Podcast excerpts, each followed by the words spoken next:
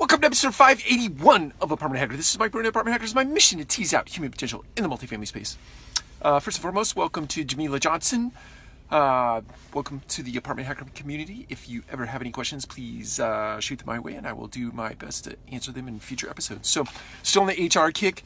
Um, read another stat 60% of employees think that employers are to blame for the skills gap and this is something that we have talked about before on apartment hacker something that uh, i see coming and that is that uh, as uh, automation enters into our workspace uh, in the multifamily space and other spaces across uh, business it will be incumbent upon leaders and organizations to reskill their workforce.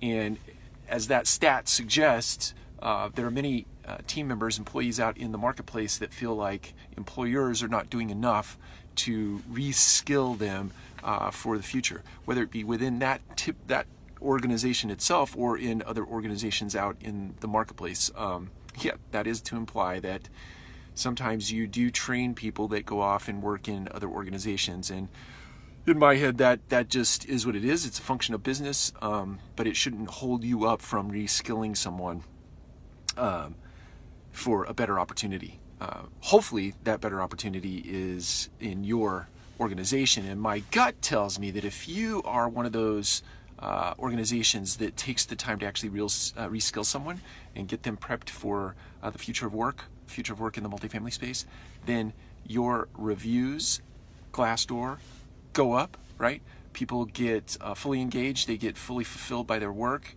uh, and your uh, organization becomes one of the places, the best places to work in the multifamily space. So it's important. Take care. We'll talk to you again soon.